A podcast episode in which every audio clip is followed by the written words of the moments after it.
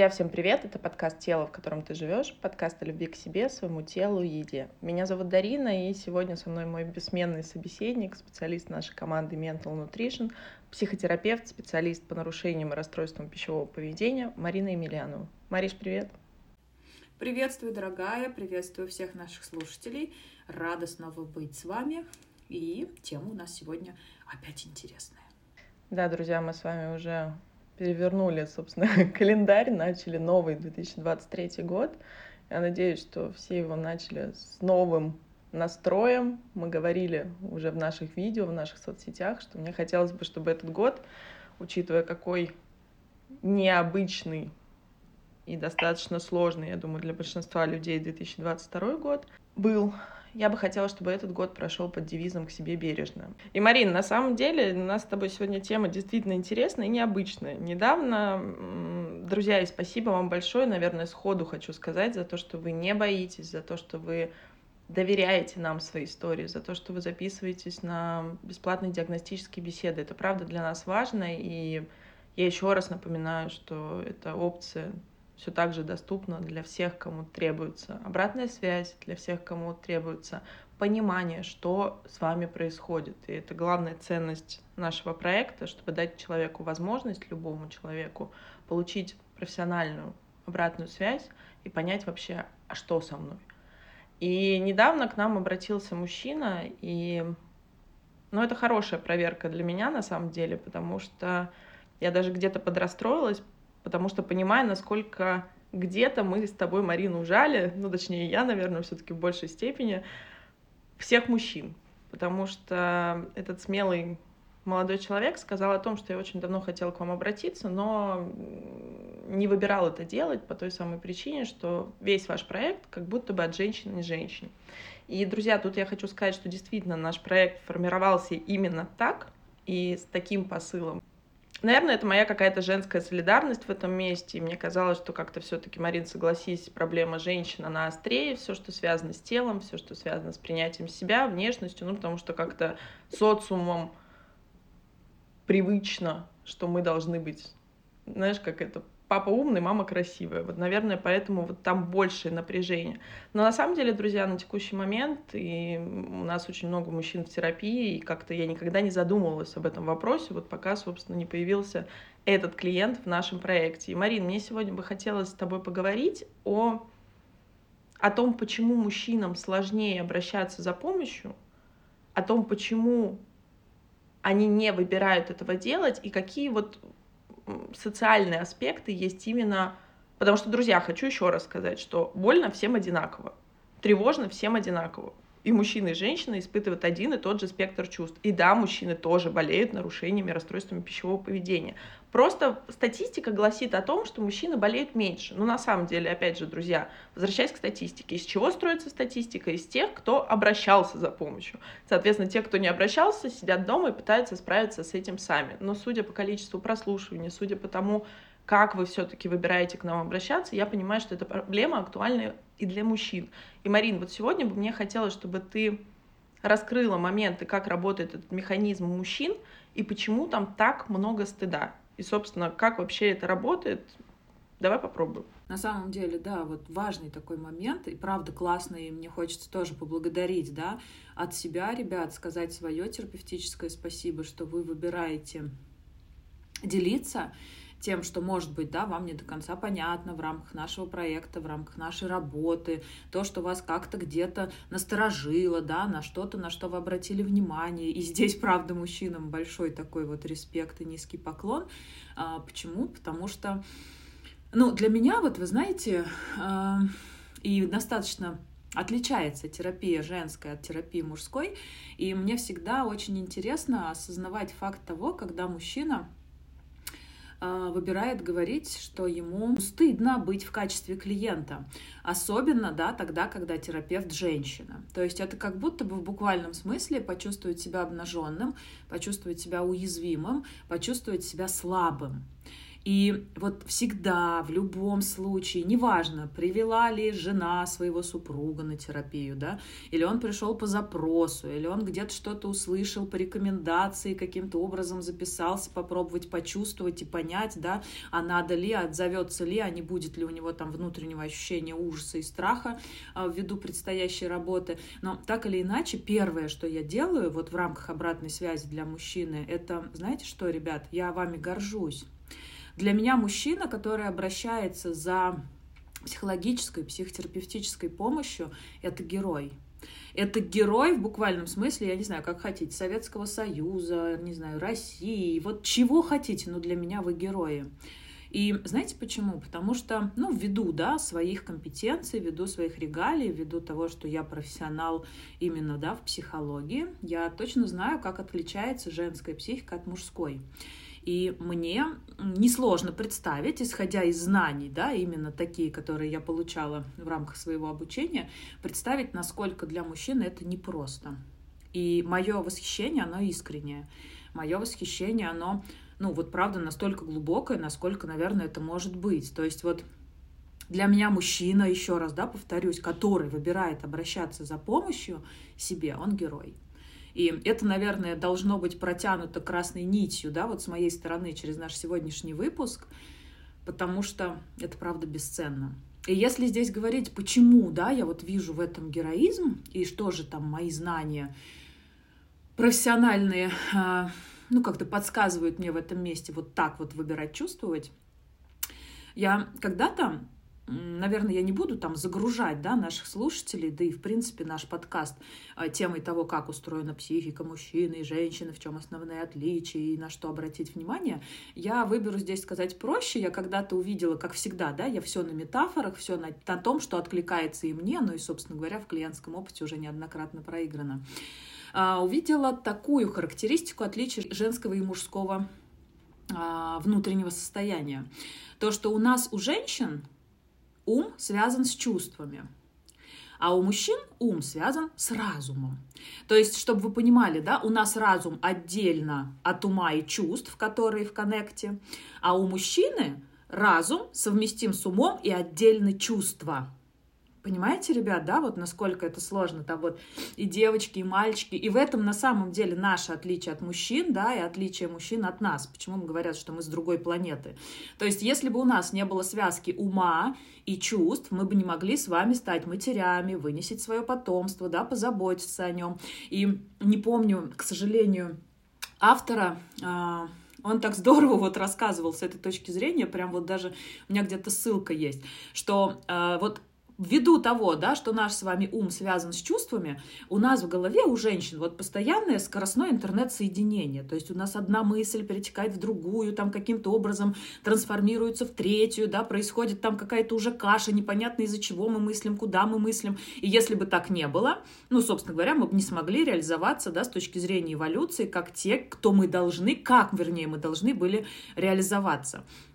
А у мужчин в этом плане, да, ввиду того, что ум связан с разумом, у них там вот тоже на метафоре представляете, это все как будто бы лежит по отдельным коробочкам. То есть, если у нас вот такая вот каша, непонятно, где начинается и где заканчивается, то у них все по отдельным коробочкам. То есть, коробочка с родительскими отношениями, коробочка с семьей, коробочка с рыбалкой, коробочка с работой, коробочка еще с чем-то.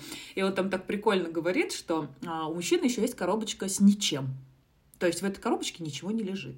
И вот этой вот коробочке мы так страстно всю жизнь завидуем, потому что тогда, когда мужчина в эту коробочку попадает, он как будто бы перестает существовать в этой реальности, и хочется всяческим образом его оттуда выколупать, достать, сделать с ним что-нибудь, чтобы он ожил, да, и не прятался от нас, и не исчезал, и мы продолжали его чувствовать, как женщины.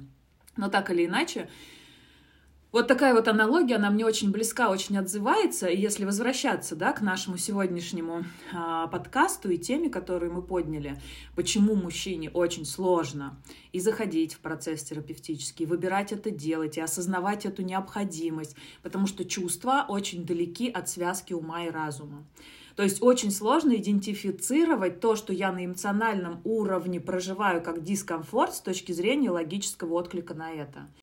Марина, очень крутая метафора, на самом деле, если так сравнивать, друзья, помните книгу «Действительно, мужчина там, с Марса, женщина с Венеры», с многим бы я поспорила, но если говорить так обобщенно, то так все и есть. То есть чувствуем мы по-разному, механизмы у нас работают по-разному. И ты знаешь, мне вспомнился случай, вот, друзья, вот есть эго, всегда говорят, вот, что такое эго. Если брать эго, то это, по сути, наше внутриличностное, вот какой-то стержень. И хочу обратить внимание, я уже говорила, что я практикую в психиатрич... психиатрической больнице, и мои клиенты в основном это пациенты с шизофренией. То есть так совпало, что на клинической психологии, собственно, все мои. И мне один момент запомнился, Марин, достаточно тяжелый пациент, и есть определенные тесты, друзья, не буду грузить, но суть была в том, что он глобально не сохранен. То есть шизофрения, друзья, напомню, я думаю, что мы еще сделаем об этом выпуске. В последнее время часто поступают от вас запросы касаемо биполярного расстройства, касаемо шизофрении. Так вот, шизофрения — это органическое все-таки заболевание, то есть психическое, безусловно, но его природа — это генетика. То есть это не благоприобретенная особенность, не благоприобретенное заболевание, это все-таки генетика. И суть была в том, что этот пациент объективно не мог пройти тест, который я ему планировала дать. И он не особо-то как бы был адаптивен в этом мире. Но, друзья, что я хочу сказать, это ключевое. Насколько он не готов был потерять вот на каких-то подкорках, вот это я к чему говорю, что есть что-то большее, есть что-то большее, чем разум, да, есть наше вот это бессознательное, он не готов был уронить свое, условно говоря, достоинство передо мной, и он из последних сил сказал, как вам не стыдно? Неужели вы думаете, что я не смогу пройти такой простой тест? И я понимала, что в этом месте он просто боролся вот за свое эго, за свою сохранность. И, Марин, говоря вот на этом примере, я помню, он меня поразил, правда, до глубины души, потому что я понимала, что вот это тот самый момент, что человек показывает, какого бы у меня не было синдрома, насколько бы я не был больной, оставь мне вот это право сохранить свой статус-кво. И, естественно, как бы я позволила ему это сделать. И представь, насколько вот с точки зрения мужчины, насколько стигматизировано. Мужчины не плачут, Мужчина должен быть сильный. Мужчина не может обращаться, ты что, больной? Это благо, друзья, и я очень рада, что многие подкасты, я слушаю, безусловно, коллег, кто также выпускает подкасты, кто записывает видео, что мужчины чаще рассказывают о своих депрессиях, о своих каких-то кризисах, которые они проходили. Друзья, кризисов множество. Мы начинаем поступать в кризис с одного года, и дальше эта череда не заканчивается, собственно, до нашей самой смерти. Поэтому еще раз повторю, вот больно всем одинаково, но, Марин, как здесь, как пройти вот это сопротивление? Ведь действительно ты сказала два важных момента. То есть первый, есть социальные факторы, что я сильный, я сам справлюсь. Второе, даже три. Второе, это механизм, что я все-таки стараюсь разумом с точки зрения мужчины, да, я разуму пытаюсь себе логически объяснить. То есть если женщина чувствует, то мужчина все-таки больше разум. И третий момент, женщина-терапевт это же я в такой буду слабости, это я кому-то принесу свой запрос, и тут позиция будет как будто бы неравная. То есть я перед кем-то откроюсь, и кто-то будет как будто бы меня оценивать. То есть как вот здесь нивелировать? Мне хотелось бы, чтобы ты рассказала, что, друзья, ну нет в психологии позиции, да, безусловно, есть директивные подходы, но нет позиции, что кто-то выше, кто-то ниже. Наша задача, вот как ты всегда говоришь, Марин, 50 на 50, ответственность клиента, ответственность психолога, специалиста, чтобы вам стало легче. Это главная цель психотерапии. Вот хотелось бы, чтобы ты сняла вот это напряжение вокруг вот этого стыда и, наверное, какого-то вот сопротивления со стороны мужчин. Да, и знаешь, Дарин, я опять туда вот возвращаюсь в начало, когда я э, выписывала, да, и свое восхищение и благодарность тем мужчинам, которые принимают факт того, что они нуждаются в помощи. И вы знаете, опять, да, вот я скажу о том, что не зря мы проводим наши диагностические сессии, и это очень большая возможность почувствовать себя.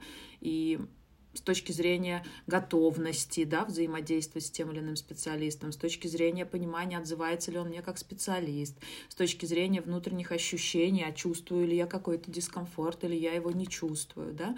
То есть это ни к чему не обязывающая сессия вот с точки зрения, что вам нужно на ней срочно принять какое-то решение, что вам нужно обязательно дать обратную связь по поводу того, там будете ли вы с нами дальше сотрудничать или нет. Да? Это возможность примерить к себе то, что вам кажется ну, как бы для себя необходимым. И если вы почувствуете, что оно вам не как раз, то вас никто не обязывает к необходимости да, пользоваться нашими услугами, работать с нами как со специалистами, ну и, собственно говоря, дальше выбирать или, э, ну, как бы осознавать, что необходимо сотрудничество.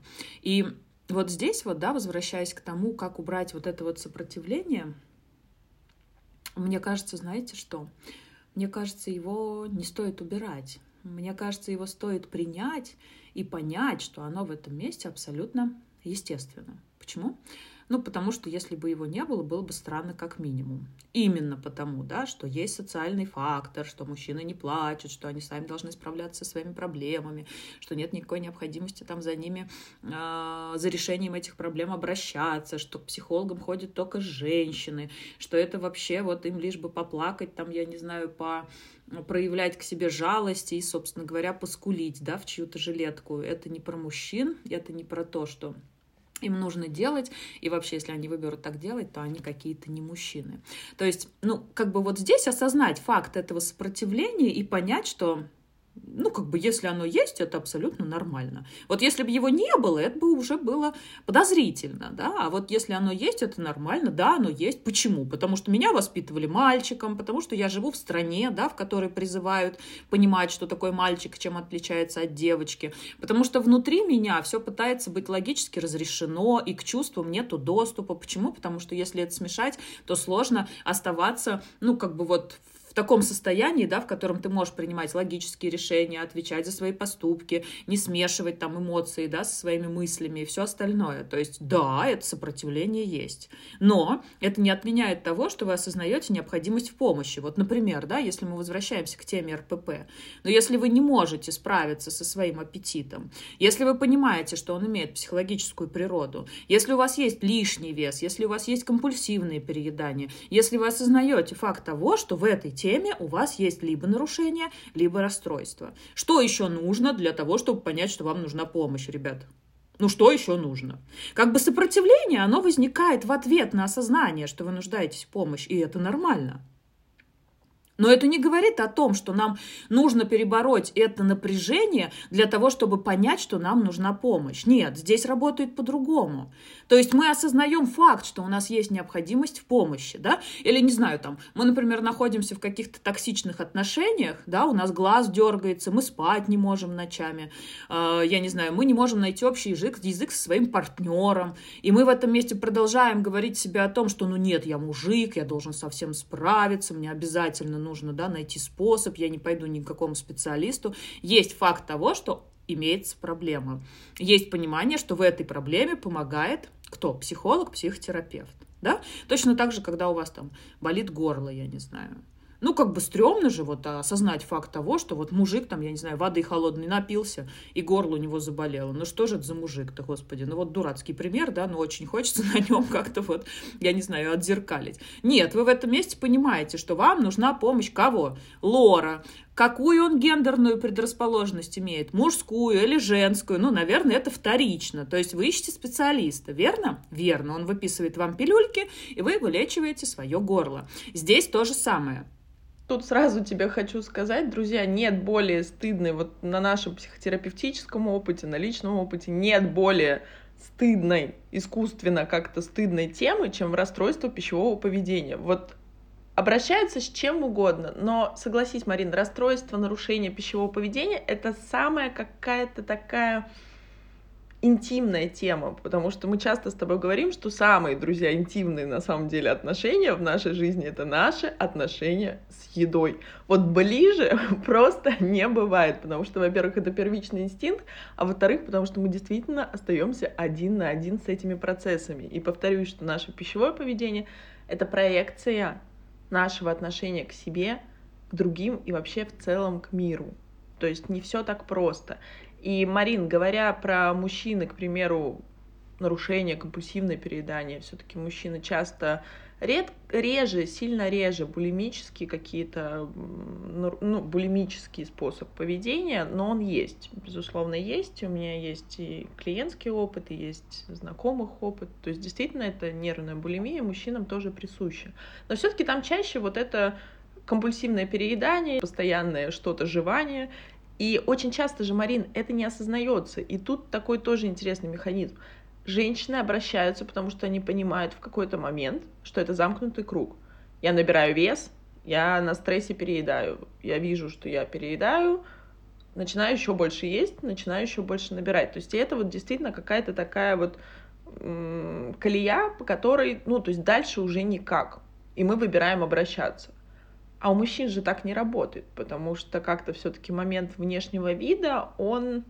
Нет, безусловно, друзья, я вижу, как мужчины еще более щепетильны на самом деле к себе, и вот кто работает в сфере обслуживания, это те же там салоны красоты, самые, самые щепетильные клиенты и самые, вот как их называют, такие, знаете, даже слов не могу подобрать, но вот душники, это мужчины, потому что женщины как-то более в этом плане лояльны.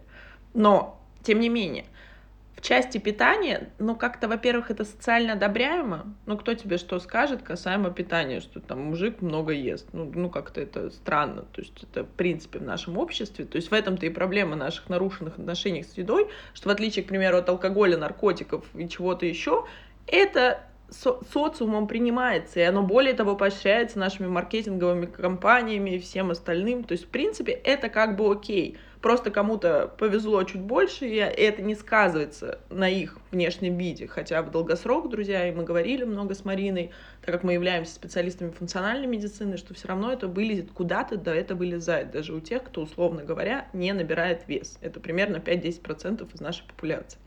А вот говоря про мужчин, то есть кто тебя здесь в этом месте осудит? И как будто бы ты даже не замечаешь, то есть тех то, о чем ты говоришь, что я осознаю, что у меня проблема с пищевым поведением. Это сколько там должно быть осознанности и сколько там должно быть решимости. То есть вот как механизм мужчин работает осознавание? Вот расскажи на терапевтическом опыте. Ты знаешь, а, как механизм осознания работает именно у мужчин. Ну, мне кажется, вот в этом месте особо отличий нету, вот если опираться, да, на мои ощущения, на мой опыт и на мое видение. А, пусть как-то, да, я в этом месте выберу, наверное, быть субъективной в качестве обратной связи, а, но все-таки постараюсь выбрать делать именно так. Почему? Потому что буду опираться на свой опыт непосредственно. То есть до мужчин здесь точно так же, как и до нас, да, в какой-то момент доходит информация, что то, что происходит в отношениях с едой, оно не является ну, как бы вот верным, ну вот не люблю я это слово, оно не является здоровым, да, вот так вот давайте выберем здесь сказать. То есть очень многие клиенты и клиентки приходят к нам на диагностические сессии и говорят о том, что, блин, пока я не слушала ваш подкаст, я не понимала, что происходит. Я не видела сути проблемы. Я вроде бы осознавала, что что-то не так, но у меня в голове не складывалось вообще причина, понимание, что, куда, к чему, зачем, да, и что с этим делать. То есть не возникал вопрос, что с этим делать, пока не было осознания факта того, что существует проблема. Грубо говоря. Но дискомфорт был.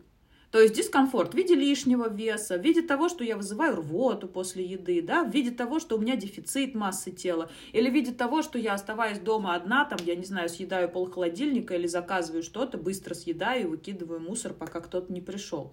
Ну, как будто бы вот так происходило, и вроде бы, да, не все так делают, и в этом было мое отличие, я как-то вот не до конца понимала, да, почему оно такое, но ощущение того, что в этом есть какая-то проблема, и здорово бы с ней что-то сделать для того, чтобы она не переросла во что-то более критичное, его либо не было, либо не было достаточной информации для того, чтобы увидеть эту 3D-картинку.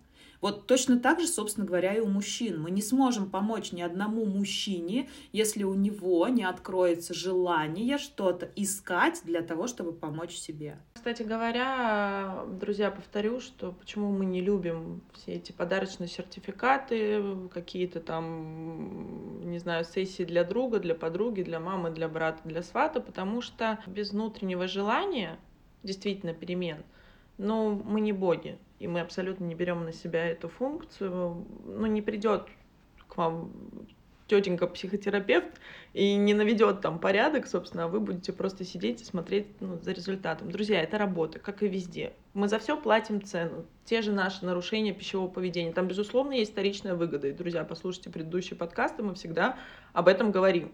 Мы уже привыкли к этому способу. Нам удобно. Зачем мне идти меняться? Условно говоря, у меня тут заберут еду, или самое, что страшное, со мной что-то сделают, и многие клиенты мне говорят об этих страхах, вы со мной что-то сделаете, что я больше не буду выбирать такой способ, и у меня поднимается колоссальный страх, а как я себе буду по-другому помогать? И мы всегда, друзья, об этом говорим, что если, условно говоря, мы забираем у вас конфету, то мы всегда должны положить что-то другое, что-то, что будет вас поддерживать. Если вы уже когда-то выбрали еду в качестве не пищевого качестве психотерапевта, в качестве утешения, в качестве веселья, в качестве отношений, друзья, не забываем. Ведь еще раз повторю, самые интимные у нас отношения с едой. И, собственно, это та самая еда, которая не требует э, к себе какого-то внимания, не требует работы, потому что любые отношения, друзья, любые взаимоотношения — это работа. А здесь все как-то просто, то есть ну, как, бы, как бы достаточно удобно. И плюс такой быстрый кайф. Но вопрос в другом. То есть цена здесь в этом моменте, что он очень быстрый, но приходит быстро вот те самые токсичные стыд и вина.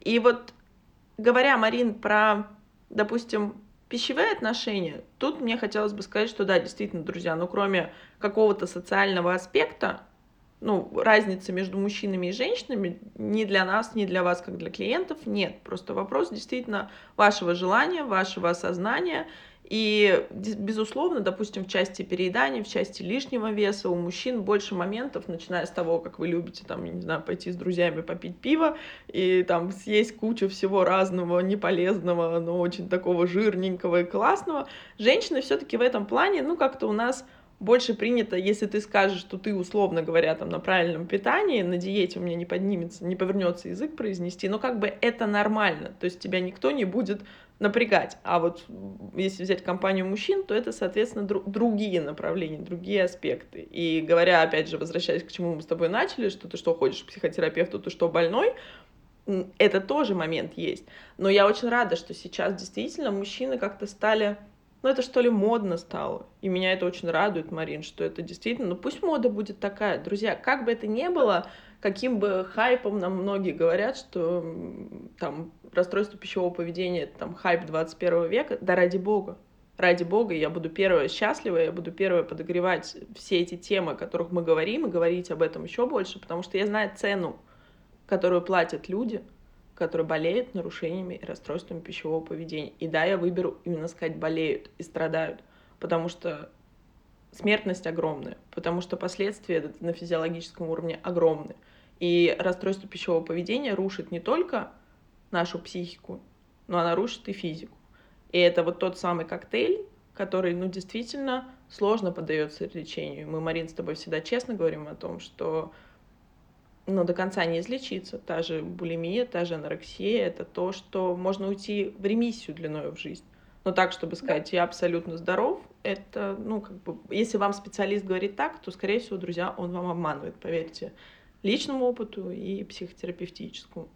А вот говоря, Марин, про депрессию, вот мне хотелось бы еще, чтобы ты зацепила, потому что недавно я слушала интервью достаточно известного бизнесмена, который говорил что, о том открыто, что у него была клиническая депрессия, и как он долго ходил, и даже об этом не, узна... ну, как бы не знал, то есть он не думал, ему казалось, что это вот его нормальное состояние. Друзья, спойлер — 85%, если честно, людей, мне кажется, ходят все-таки с какими-то симптомами депрессии. Просто почему-то мы с вами, друзья, вырастаем и думаем, что это норма быть унылыми взрослыми, какими-то постоянно загруженными, какими-то постоянно апатичными. И вот та самая дистемия, о которой мы постоянно говорим, это как будто бы вот такая тождественно равно «я взрослый».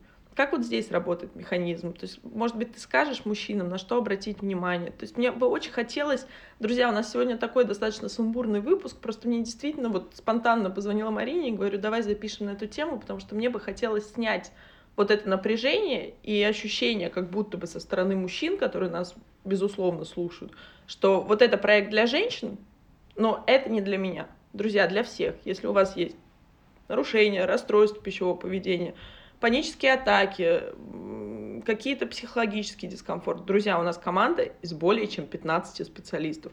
Приходите, выбирайте того, кто вам откликается. Вот как здесь, Марин, вот депрессия? Да, ты знаешь, Дарья, вот здесь опять, я говорю, вот мы приходим к какой-то аллегории, в которой, ну, как будто бы все встает на свои места, но так или иначе не перестает быть э, непонятным, да. То есть это тогда, когда ну вот те люди, 80, 50, 80, там, я не знаю, 50, да, процентов людей, которые живут с этим перманентным состоянием депрессии и осознают это, правда, как взрослость. Но, ты знаешь, вот, опять же, мы не сможем донести до них необходимость обратить внимание на то, что с ними не все ок, пока у них не возникнет такая потребность.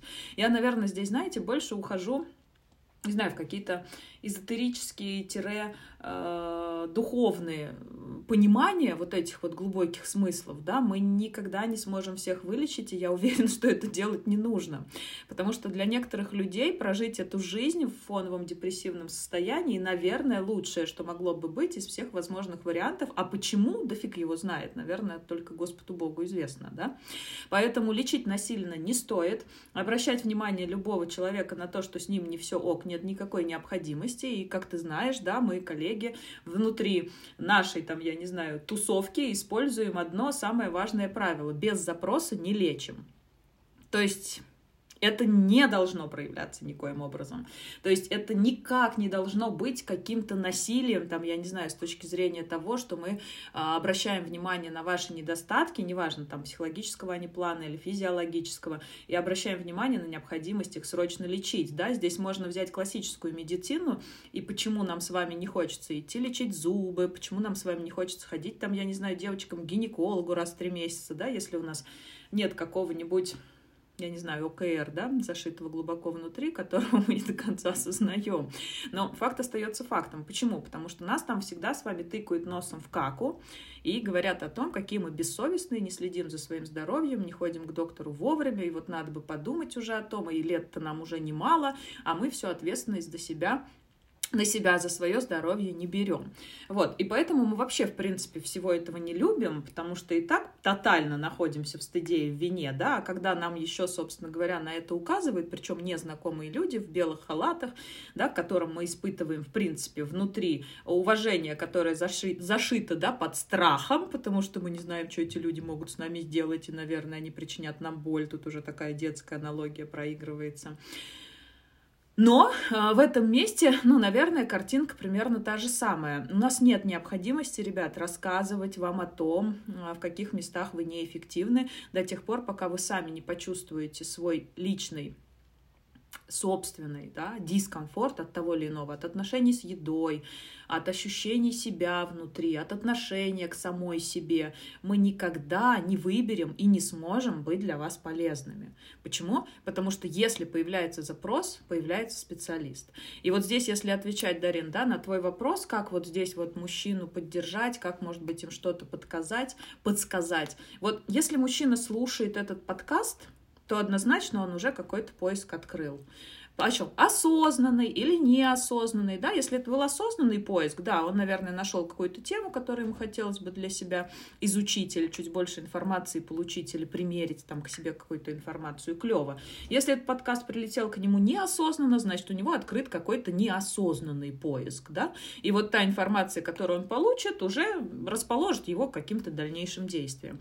И я в этом месте, наверное, что хочу сказать, что Ребят, мы открыты, мы готовы, мы компетентны, мы, собственно говоря, делали все для того, чтобы таковыми быть, и нам будет очень приятно быть для вас полезными.